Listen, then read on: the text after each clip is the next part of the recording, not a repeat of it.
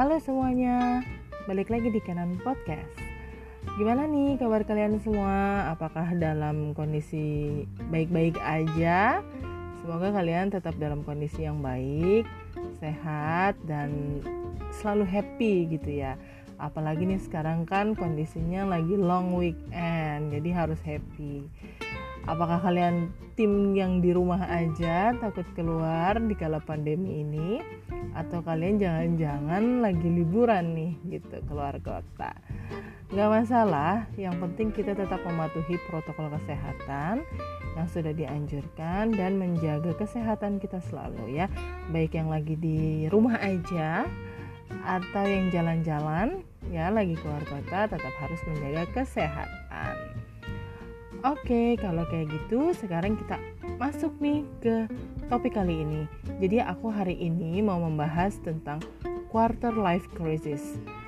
Jadi biasanya nih kita-kita yang sudah memasuki usia quarter life ya, quarter life itu ya udah usia-usia rentan nih pertengahan antara 25 menuju 30 ini kadang kan sudah dihadapi oleh berbagai macam persoalan kehidupan. Ini berat banget nih. Udah dari mulai konflik-konflik sudah makin banyak gitu kan. Kesulitan-kesulitan yang terjadi makin banyak juga. Banyak deh macamnya pasti teman-teman yang um, yang usianya sudah memasuki quarter life atau bahkan udah lebih kayak aku udah lebih dari quarter life pernah ngerasain hal-hal kayak gini dan sekarang lagi ibaratnya mungkin kalau dari aku ya yang sudah melewati masa-masa itu adalah ya udah sekarang udah banyak pengalamannya jadi udah tahu nih kalau misalkan ada problem kayak gitu harus gimana harus ngapain tindakannya seperti apa kayak gitu. Nah atau teman-teman yang hmm, misalkan baru mau memasuki usia-usia quarter life tersebut lagi di banyak uh, cobaan-cobaan gitu banyak problema-problema yang tadi aku bilang ya oke okay deh. Uh, harus pintar-pintar cari solusi dengan apa? Dengan saling sharing misalkan ke teman-teman yang emang udah pernah ngalamin gitu atau ke orang-orang yang kamu percayakan untuk membantu masalah kamu. Nah kali ini aku akan dari quarter life ini ya aku akan uh, bagi ke beberapa sub gitu Nah, jadi ini aku akan membahas tentang uh, pemicunya si krisis quarter life ini. Kira-kira tuh apa sih biasanya? Ini sih nggak semuanya orang mengalami ini, tapi rata-rata ini yang dialami gitu loh. Ada orang yang ngalamin, ada yang enggak. Tapi ini rata-rata yang paling banyak dialami sama orang-orang. Ini sebelumnya aku udah searching dulu, udah riset-riset dulu, udah tanya dulu ke beberapa orang kira-kira apa-apa-apa yang pernah dialamin dan rata-rata hal yang dialamin itu sama. Kayak gitu. Oke langsung kita uh, masuk aja ya ke sub yang pertama dalam quarter life. Oke jadi seperti yang tadi aku bilang itu ada ada beberapa pemicu dari quarter life crisis ini Nah, yang pertama, sub yang pertama yaitu mengenai perubahan besar atau adanya tekanan pada masa transisi dari remaja akhir ke dewasa awal. Oke. Jadi biasanya ketika kita masih remaja, pastinya lo tuh nggak akan terlalu memiliki banyak tanggung jawab yang berat banget. Misal nih contoh kayak misalkan lo lagi kuliah, lo masih kuliah nih dulu ya tanggung jawab kita ya cuma belajar aja. Gak perlu repot-repot lo mikirin nyari uang. Misalkan buat bayar kuliah gimana ya uangnya? Dapat dari mana ya? Atau ketika lo mau jalan deh mau hangout gitu lo nggak mikirin uangnya dari mana. Let's say kayak lo tinggal minta aja. Rata-rata pasti kayak gitu kan. Nah rata-rata buat uh, anak-anak uh, yang tinggal di perkotaan nih kayak contoh di Jakarta gitu ya ya kalau mau kuliah atau mau ini itu atau mau ngapain hangout gitu ya. Ya itu tadi gue bilang tinggal minta uang aja ke orang tuanya nggak mikirin nggak mikirin uang tuh susahnya dapetnya dari mana kayak gitu. Mungkin ada sebagian orang yang sebagian remaja gitu ya misalkan waktu kuliahnya part time kerja well itu bagus gitu karena lo bisa menghasilkan uang sendiri dengan tenaga lo sendiri dengan cara bekerja tapi balik lagi di kota kayak di Jakarta itu nggak terlalu banyak orang yang kayak gitu. Hanya sekian persen aja dan rata-rata mereka masih minta uang sama orang tuanya. Nah memasuki akhir kuliah misal nih deket-deket udah sidang atau mau wisuda kayak gitu kan. Kan kita berarti uh, udah deket-deket mau lulus nih gitu nah kita udah mulai banyak tuntutan yang besar dan tanggung jawab yang besar juga. Nah memasuki itu namanya tuh sudah memasuki dewasa awal. Memasuki dewasa awal uh, lo udah mulai ngerasain nih susahnya kerja. Dalam artian bisa jadi susah ngedapetin kerjanya misalkan dapetin suatu pekerjaan tuh susah. Itu udah problema semuanya deh kayaknya ya semuanya pasti ngalamin kayak gitu. Atau problema di situasi pekerjaan ini bikin lo nggak nyaman misalkan. It, gimana caranya kita mengatasi itu gitu loh. Kan kalau mungkin kalau waktu lo kuliah uh, lo sama lo nggak suka sama pelajarannya ya lo cabut aja misalkan gitu. Atau lo nggak suka sama teman-temannya lo cabut aja lo nggak main sama mereka gitu. Tapi ketika di dunia kerja kita nggak bisa kayak gitu lagi gitu lah. Ya memang begitu. Suka nggak suka mau nggak mau ini pekerjaan kita ya udah uh, kita harus lakuin gitu. Nggak bisa nggak bisa lo tinggalin begitu aja kayak gitu.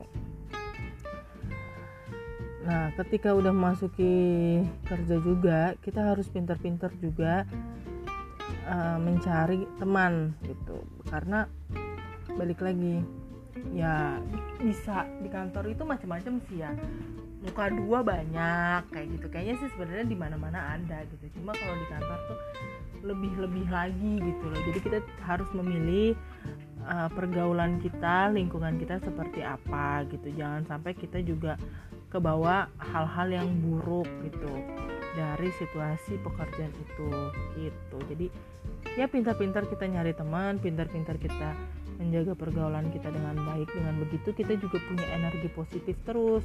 Auranya juga baik terus di situ di kantor itu misalkan. Lanjut jadi kayak kita kita semuanya setelah memasuki awal dewasa ini yang tadi gue bilang lo udah lulus dan lo udah mempersiapkan diri lo untuk masuk ke dunia pekerjaan berarti uh, kita tuh harus bertanggung jawab dengan semua pilihan. Semua pilihan yang kita pilih dan bertanggung jawab untuk semua hal yang kita lakuin. Jadi udah nggak ada lagi nih lo melempar-lempar atau lo istilahnya apa ya? Ya lo lo udah harus cari cari uang untuk diri lo sendiri kasar lo lo bertanggung jawab akan diri lo sendiri gitu. Kalau dulu kan misalkan waktu lo kuliah itu adalah lo tanggung salah satunya adalah tanggung jawab kita kepada orang tua misalkan kayak gitu. Artinya lo harus menyelesaikan kuliah lo hmm, kalau bisa tepat waktu gitu kan harapannya. Terus lo punya tanggung jawab ke kampus juga gitu sebagai mahasiswa atau mahasiswi untuk belajar. Ya maksudnya nggak nggak nggak yang aneh-aneh lah gitu ya. Kalau dulu sih gue gitu misalnya kayak sebagai mahasiswa misalkan nggak demo gitulah misalkan baik-baik aja. Nah hanya sebatas itu kan. Polanya ya belajar belajar belajar aja. Tapi kalau di kantor ya lo bertanggung jawabnya lebih gitu. Bertanggung jawab ke diri lo sendiri gitu dan bertanggung jawab ke perusahaan yang which is itu lebih besar tanggung jawabnya pastinya kayak gitu. Gitu. Dan selanjutnya yang sub yang kedua adalah kesadaran tidak punya tujuan hidup atau tujuannya itu tidak realistis begitu memasuki usia dewasa.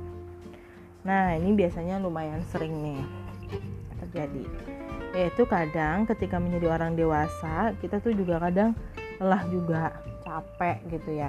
Ngadepin-ngadepin hal-hal yang kayak gitu, yang sehari-hari lah gitu. Terus kadang kita tuh punya impian bukan impian sih lebih ke halu kali ya kalau kata gue. Yaitu pengen balik ke masa remaja lagi.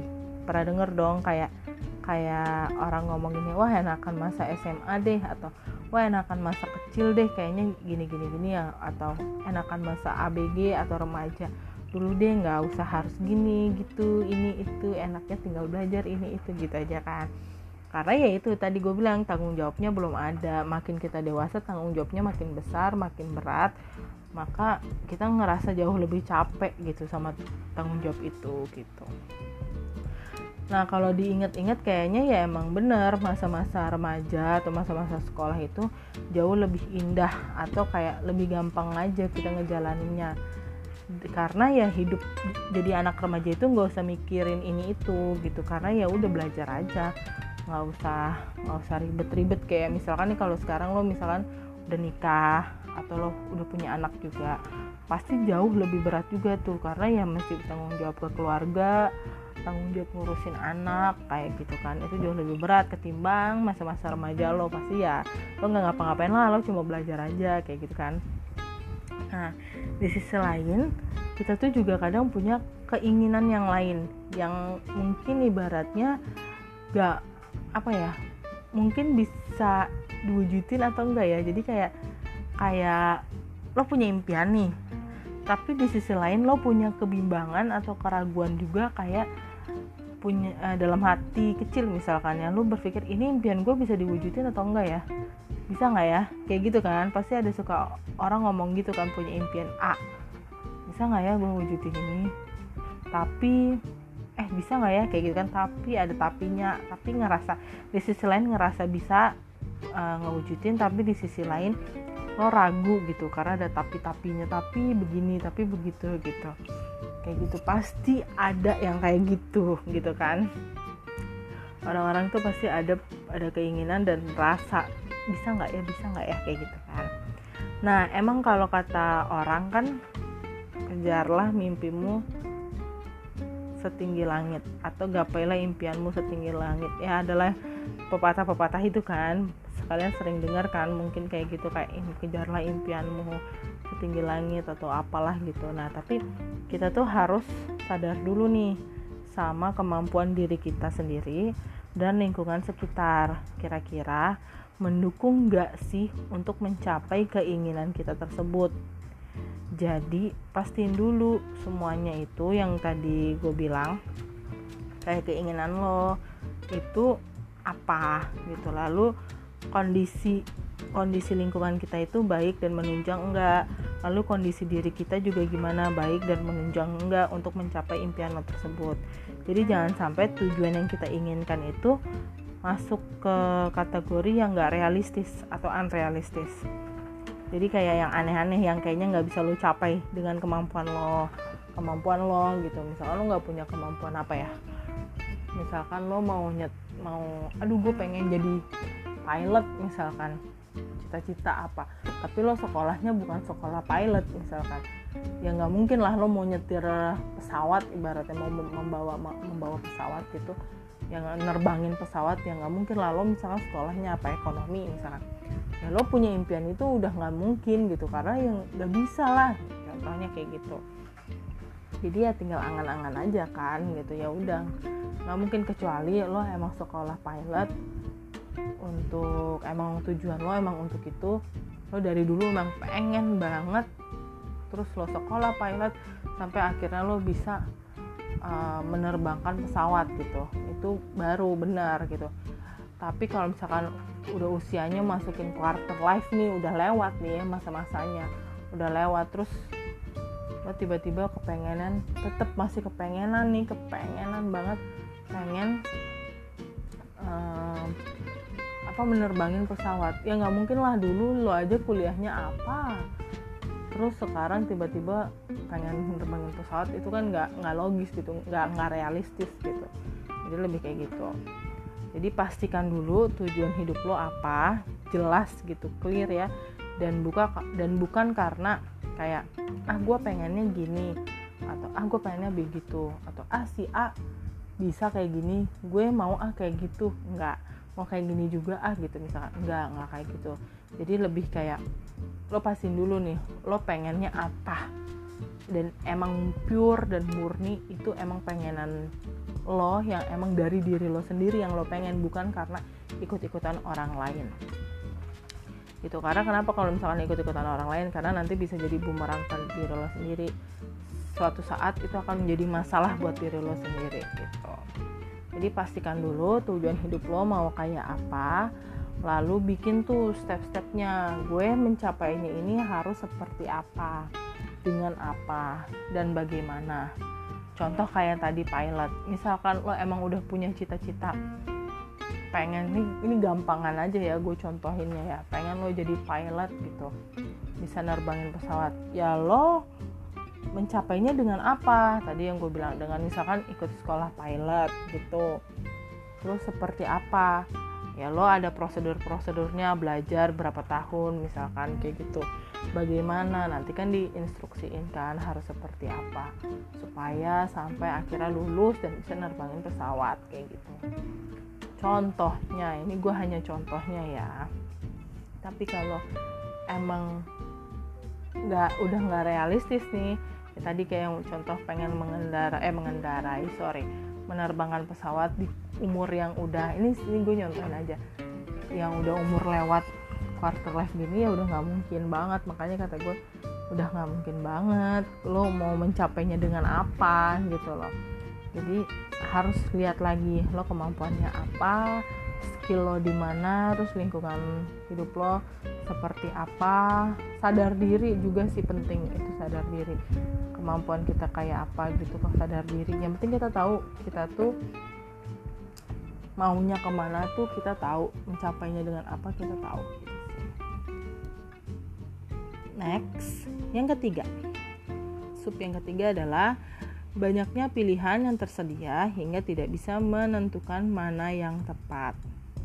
Nah, ini juga lumayan sering banget. Jadi jadi jatuhnya menurut gue adalah kayak sebuah dilema gitu ya. Karena banyaknya pilihan terus nanti lo bingung milih yang mana terus tapi nanti di satu titik ada penyesalan setelah lo memilih yang yang lo pilih tadi gitu. Nah, jadi memasuki dunia dewasa makin banyak juga pilihan yang datang ke hidup kita. Misal nih contoh ya, gampangnya aja. Kalau lo fresh graduate, misalkan banyak ngelamar ke perusahaan ke perusahaan, sorry. Ya kan, pasti kalau lo fresh graduate masih baru-baru lo hampir semua perusahaan lo lamar semua. Ya kan, banyak. Nggak lebih mungkin dari 5 mungkin atau 10 mungkin lo lamar semua. Karena ya kita nggak tahu kita coba-coba aja semuanya dilamar. Biasanya kan kayak gitu tuh kalau fresh graduate. Terus jadi semua yang lo lamar itu uh, beruntungnya banget nih contoh ya balik lagi contoh beruntungnya banget. Lo diterima di hampir semua perusahaan yang lo lamar gitu. Jadi ini contoh ya cerita lo lagi beruntung lah gitu. Nah dari situ kita harus benar-benar mempertimbangkan dari semua perusahaan yang lo pengen yang udah lo daftar itu emang harus lo pilih gitu salah satu. Nah contoh dari resiko nah contoh dari resiko kerjanya. Mungkin kayak gaji atau allowance-nya terus jarak dari rumah ke kantor dan masih banyak lagi. Jadi kenapa ya harus dipertimbangkan? Oke lo misalkan ngelamar 5 perusahaan. Semua lima limanya itu emang emang lo suka sama perusahaannya. Gitu basicnya lo emang wah udah seneng udah lo lo udah riset duluan kayak gitu. Lo udah riset lo udah cari tahu tentang lima lima perusahaan itu. Lo lamar dan tahunnya beruntung banget lo lima limanya lo keterima. Nah dari lima limanya itu lo tetap harus punya pilihan gitu. Pilihannya ya lo harus tentuin mana oke okay, lima ini tuh perusahaan ini bagus menurut lo. Tapi karena lo diterima di lima limanya lo harus menentukan pilihan lo yang mana yang akan dipilih gitu. Nah seginya bisa dari segi uh, gajinya mungkin atau dari segi uh, allowance-nya biasanya ada allowance-nya atau enggak kayak gitu. Terus atau tunjangan kinerjanya tiap tahun atau gimana atau mungkin BPJS-nya bisa jadi atau kayak mungkin jarak nih ada yang males kerjanya jauh-jauh. Maunya yang deket aja deh jaraknya biar ongkosnya lebih murah atau transportasinya lebih gampang ada kayak gitu juga. Jadi emang bener-bener dari lima itu contohnya yang tadi lo harus pertimbangin dan lo harus pilih dengan benar-benar dan bijak gitu. Karena yaitu pilihan semua ada di tangan lo. Karena ya lo yang mau kerja gitu loh bukan orang lain. Jadi ya lo harus pertimbangin dari hati yang paling dalam diri lo sendiri gitu.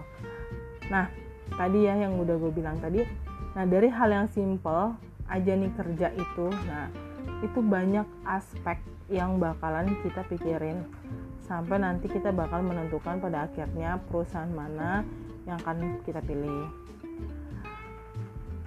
Nah, terus dari perumpamaan, perumpamaan itu, sorry, perumpamaan itu dalam kehidupan kita itu juga kita bakalan lebih banyak lagi pilihan-pilihan yang datang di hidup kita. Dan bisa jadi kita harus mengambil keputusan saat itu juga alias nggak punya waktu banyak untuk berpikir dulu atau nanya-nanya pendapat ke orang lain atau buat minta saran gitu kan. Jadi contoh dari yang tadi itu mungkin kalau pekerjaan tadi kan contohnya pekerjaan ya mungkin lo bisa diskus ke orang tua lo atau ke kakak lo kalau yang lo punya kakak atau ke saudara lo misalkan yang emang sama-sama kerja di situ gitu misalkan mungkin lo itu bisa nanya dulu nanya pendapat nanya saran gitu. Gimana ya baiknya? Aku ngambil perusahaan yang mana ya? Ini lima limanya diterima tapi bingung mau ngambil yang mana. Kayak gitu. Atau searching searching. Lah ribet banget sorry maaf mulut gue belibet.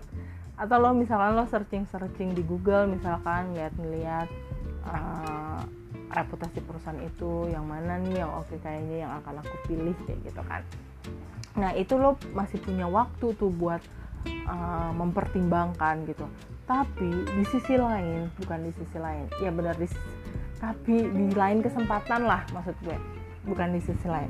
Tapi di lain kesempatan di hari yang berbeda mungkin gitu lo mungkin ada punya uh, pilihan juga dihadapkan oleh pilihan juga yang lo nggak punya waktu banyak untuk memilih gitu. Kalau tadi kan mengenai pekerjaan lo ibaratnya masih bisa berpikir dulu loh lo ada jeda waktu buat berpikir untuk memilih. Tapi di lain kesempatan ada juga nih yang lo memang benar-benar harus memilih saat itu juga gitu loh. Dan harus cepet uh, memikirkan resikonya terus apa yang aku dapat benefitnya misalkan apa manfaatnya sama ya sama benefit. Apa apa apa resiko apa untung ruginya misalkan gitu. Lo harus cepet tanpa lo bisa nanya-nanya ke orang lain. Atau lo harus nanya-nanya ke orang tua lo baiknya gimana kakak lo saudara lo gitu. Lo benar-benar harus mutusin sendiri dan lo harus tanggung jawab dengan apa yang udah lo pilih gitu. Makanya tadi gue bilang di awal jangan sampai nyesel dengan apa yang udah lo pilih gitu. Jadi ya udah kalau gue enjoy aja nikmatin aja prosesnya gitu. nah jadi saran gue di sini adalah kita tuh harus tetap bijak melihat dari banyak sisi dan sudut pandang yang berbeda. Jadi kalau misalkan jadi kita tuh bisa melihat celah atau kurangnya gitu. Selain itu, saran dari gue adalah lo harus banyak-banyak menggali informasi sebanyak mungkin. Dari kanan kiri, dari mana aja deh pokoknya dari semua orang. Lo harus gali-gali informasi. Dan yang paling penting juga yaitu berdoa. Karena balik lagi semua kita sudah berusaha tapi semua balik lagi ke Tuhan. Maksud maksudnya kita serahkan semua ke Tuhan gitu. Kita kan manusia cuma bisa berencana. Misalkan gue pengen di perusahaan A taunya kata Tuhan baiknya di perusahaan B aja. Misalkan dikasih lo udah doa doa doa doa tapi ternyata kata Tuhan baiknya B aja gitu perusahaan B aja. Itu pasti ada tangan bantuan dari Tuhan lah gitu. Jadi pastikan kalian juga berdoa supaya tetap terus dituntun lah sama Tuhan untuk mendapatkan yang terbaik. Dan semuanya dipikirkan secara baik-baik dan matang karena bisa jadi pilihan yang kita pilih itu bisa menentukan kehidupan kita di masa mendatang atau bisa menjadi pilihan kita yang akan kita jalani seumur hidup gitu. Jadi benar-benar kita tuh uh, mention sama kita bener-bener apa ya matang dan apa ya milihnya tuh bijak ya bijak sih tepatnya kita harus bijak milihnya kita harus lihat dari sudut pandang mana aja semuanya semuanya kita lihat gitu baik buruknya apa resikonya apa kayak gitu. Karena ya itu takutnya kita harus menjalani itu seumur hidup bisa jadi atau dalam waktu yang lama kita nggak pernah tahu gitu. Jangan sampai lo menyesali dengan apa yang udah lo pilih gitu. Karena ya misalkan lo pilihnya dengan cara ya udah ngasal gitu lo pilih ngasal aja ah gue pilih ini gitu soalnya menyesali di kemudian hari. Gitu jadi benar-benar harus lo sendiri harus aware lo sendiri harus benar-benar tahu dan yakin apa yang lo pilih itu memang terbaik buat lo. Baik di masa sekarang ataupun di masa mendatang. Oke hari ini segitu dulu topik pembahasan tentang quarter life jadi nanti aku akan uh, ini kalau udah selesai ini kan baru pemicunya aja nih yang biasa sering dialamin oleh beberapa teman-teman yang sudah menghadapi quarter life atau sedang mengalami quarter life. Nanti kalau misalkan ada kesempatan lagi aku akan bahas lagi tentang quarter life part 2 yang juga sering banget dialamin sama teman-teman yang memasuki usia quarter life. Jadi untuk hari ini sekian dulu quarter life part satunya Semoga kalian enjoy dan terima kasih sudah mendengarkan Canon Podcast dan selamat beristirahat semuanya. Happy long weekend. Bye.